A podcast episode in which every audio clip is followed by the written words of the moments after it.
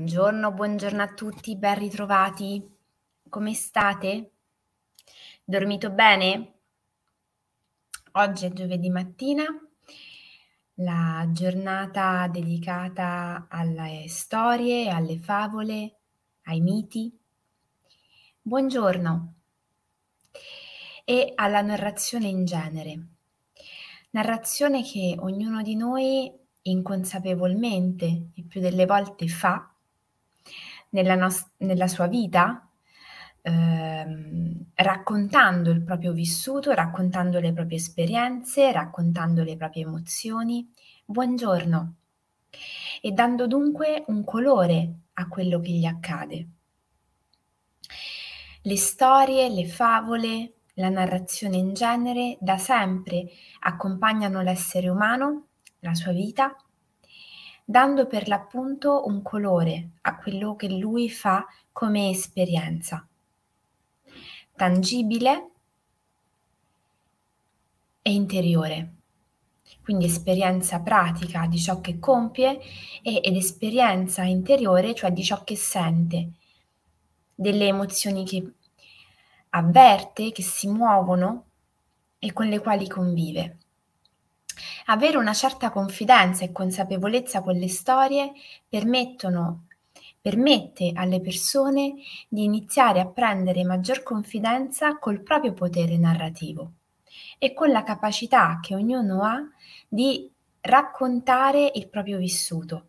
Questo diciamo che potrebbe essere un po' un'anticipazione a quella che sarà la diretta di domani, dedicata a scrivere per fiorire e quindi a quel percorso che abbiamo detto metterà l'accento sulla nostra capacità di scrivere la nostra storia, di raccontare il nostro vissuto. Ma perché per me è tanto importante lavorare sulla narrazione? Perché noi da questa prendiamo spunto, prendiamo materiale prezioso. Si dice che per esempio eh, lavorare, buongiorno, sulla poesia può essere molto utile per imparare a raccontarsi, ad raccontare le proprie emozioni, perché leggere poesie, leggere testi poetici che ampliano il nostro vocabolario, la nostra capacità di descrivere un'emozione, una situazione, ci facilita nel prendere consapevolezza della vastità e complessità di noi stessi. Noi spesso siamo i primi che non utilizzando un vocabolario sufficientemente ampio e una capacità immaginativa sufficientemente ampia, non riusciamo a cogliere la grandezza delle nostre giornate. Riduciamo il loro contenuto, il loro valore, riducendo così il valore anche della nostra stessa vita e delle esperienze, delle relazioni, dei momenti che ci troviamo a vivere e che magari sono portatori di strumenti, di risorse, di aspetti importanti. Oggi andremo a lavorare su una storia, una storiella molto interessante che ha a che fare con la nostra mente e con la nostra ehm, relazione con i pensieri che a volte la offuscano e che per esempio l'attività meditativa ci aiuta a placare. Abbiamo sempre detto che la mente per sua natura genera pensieri, ma d'altro canto questa generazione continua di pensieri, spesso non gestita, ci crea una confusione una difficoltà a volte a portare l'attenzione su ciò che per noi è veramente importante, su ciò che per noi è funzionale al momento presente. Spesso abbiamo una grande confusione, è un po' come se ci sentissimo annebbiati dai troppi pensieri che abbiamo simultaneamente, che facciamo fatica a cogliere quelli che sono per noi veramente importanti, a fare una scala delle priorità. E quindi così facendo, avendo questa difficoltà, tentiamo spesso anche in maniera un po' eh, goffa di eh, rimettere ordine e più cerchiamo di mettere ordine, più creiamo eh, confusione, agitazione, più suscitiamo la creazione di nuovi pensieri. Come al solito, per ascoltare la nostra storia è importante per me eh, interrompere di fare altre attività e cercare di metterci in una posizione comoda, eh, ricettiva, mm, magari anche eh, con gli occhi chiusi, per dedicarci qualche minuto a noi stessi. Silenzio, schiena dritta, facciamo tre respiri profondi. Quando respiriamo cerchiamo sempre di inspirare ed espirare con il naso, avendo consapevolezza del nostro corpo, del nostro petto che si espande per accogliere l'aria, del ventre che morbidamente si espande anch'esso per accogliere più aria e cerchiamo poi di espirare via tutto consapevoli del movimento inverso, quello che contraendo i muscoli ci consente di espellere tutta l'aria. Aria carica anche di zavorre, di pensieri negativi, di immagini che ci appesantiscono. Iniziamo la giornata inspirando profondamente e immaginandoci un'aria dorata, fresca, carica di energia che ci riempie il corpo e va a risvegliare ogni nostra cellula.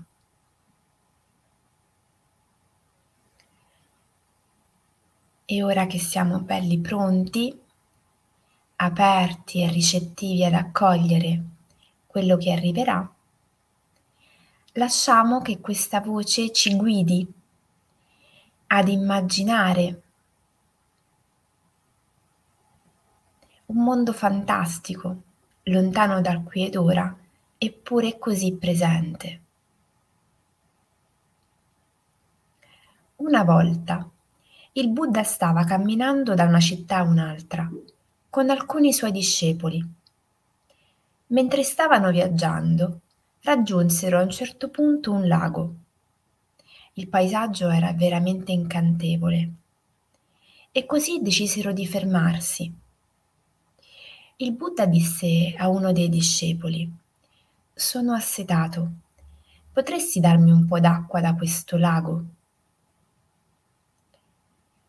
Il discepolo camminò lungo il fiume e quando si avvicinò alla riva del lago Solo in quel momento si accorse che un carretto trainato con dei buoi lo stava attraversando, proprio lì, a pochi metri da lui, dove l'acqua era un po' più bassa. Il mezzo, con tutto il suo peso, creò un gran movimento, con il risultato che le tante onde provocate avevano fatto diventare l'acqua torbida e fangosa. Il discepolo così pensò. Come posso dare quest'acqua torbida al mio maestro? Quindi decise di tornare indietro e gli disse L'acqua è molto torbida, maestro, non credo che sia il caso di berla. Prenda pure quella dalla borraccia. Dopo circa mezz'ora, il Buddha chiese ancora allo stesso discepolo di tornare al lago e di prendergli un po' d'acqua da bere. Il discepolo obbedì e tornando al lago, anche questa volta trovò l'acqua fangosa. Il discepolo fra sé e sé si chiese come mai il maestro insistesse affinché lui prendesse l'acqua da quel lago. In fondo avevano le borracce piene ma obbedì. Giunto nuovamente al lago, questa volta il discepolo lo trovò calmo e pulito e l'acqua era estremamente limpida e pura. Il fango era sceso sul fondo e l'acqua era in superficie limpida, cheta e completamente trasparente.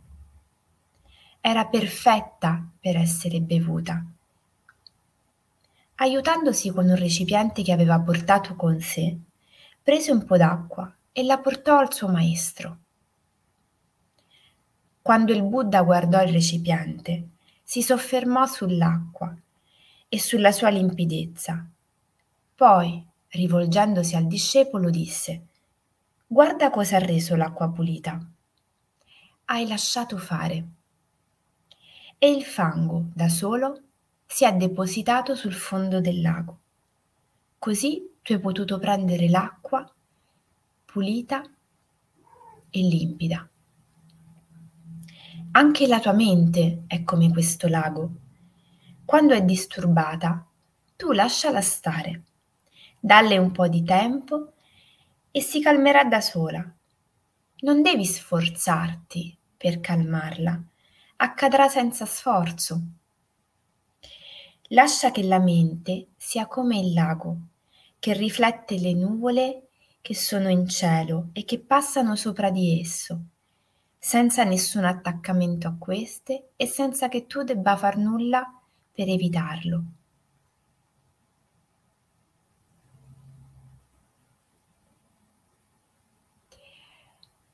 E ora provate a visualizzare la prima parola che vi arriva dopo aver ascoltato questa breve storia. La prima, senza ragionarci troppo, lasciando che la storia vi suggerisca una parola da portare con sé in questa giornata. Potete scriverla sul vostro quaderno di viaggio, annotarla su un post-it da mettere in tasca. Grazie Miriam, limpidezza. Possiamo scriverlo in chat e possiamo portare con noi questo consiglio prezioso che ci è arrivato questa mattina. Come possiamo portare più limpidezza nella nostra giornata. Nel caso di Miriam, ovviamente. Cosa ci suggerisce la parola limpidezza? Le parole hanno un'energia e sono sempre preziose, alleate per aiutarci ad esprimere concetti, immagini a sciogliere nodi, a trasformare situazioni. Quindi diamo più valore alle parole che usiamo, ma soprattutto diamo grande importanza alle parole che ci vengono suggerite dalla nostra parte più analogica, quella che sente attraverso la pancia e che è più profondamente connessa con noi stessi, con quella parte di noi che attiva meno resistenze e ha meno corazze. Io ovviamente resto a disposizione. Grazie Miriam. Lasciare che tutto venga in superficie senza sforzo, intuizione. Benissimo. Il senso eh, della storia di oggi è proprio un po' questo, no? Cercare di imparare a lasciare andare anche e soprattutto quei momenti in cui ci sembra di essere particolarmente confusi. Spesso noi facciamo proprio l'opposto. Cerchiamo di mettere chiarezza e così facendo alimentiamo questo eh, loop disfunzionale che crea pensieri e soprattutto magari alimenta uno stato ansiogeno, di preoccupazione, di agitazione. È interessante notare come invece la nostra mente trova un suo equilibrio con i suoi tempi, trova la limpidezza E un esercizio molto interessante che potete provare a fare. Lo guido nella um, playlist di introduzione alla meditazione, nell'esercizio che ha il titolo di sil- Silenzia la tua mente. Attraverso questo esercizio è molto interessante vedere che nel momento in cui io cerco di silenziare la mia mente, quasi per reazione la mia mente genera ancora più pensieri e devo fare un lavoro ancora più importante per mantenermi ancorata al respiro o magari alle sensazioni del mio corpo. Ma quando io dico lascia che la mente sia libera di fluire e di andare a vagare in ordine sparso, osservandone soltanto le immagini che ti suscita o i pensieri che ti porta, e più delle volte è incredibile vedere come in quel momento la mente si placa. Veramente vi invito a fare l'esperienza perché provandola vi rendete conto di quanto nel momento in cui noi lasciamo che la mente sia libera di pensare, lei abbassi il suo volume e ci offra la possibilità di stare in tranquillità. Io ovviamente resto a disposizione se ci sono delle eh, intuizioni, delle parole che emergono che avete piacere di condividere con me o sulle quali vi piacerebbe portare un'attenzione e fare un lavoro. Vi ringrazio come al solito per l'attenzione eh, durante questa diretta e vi aspetto domani mattina alle 7 per la nostra ultima diretta della settimana.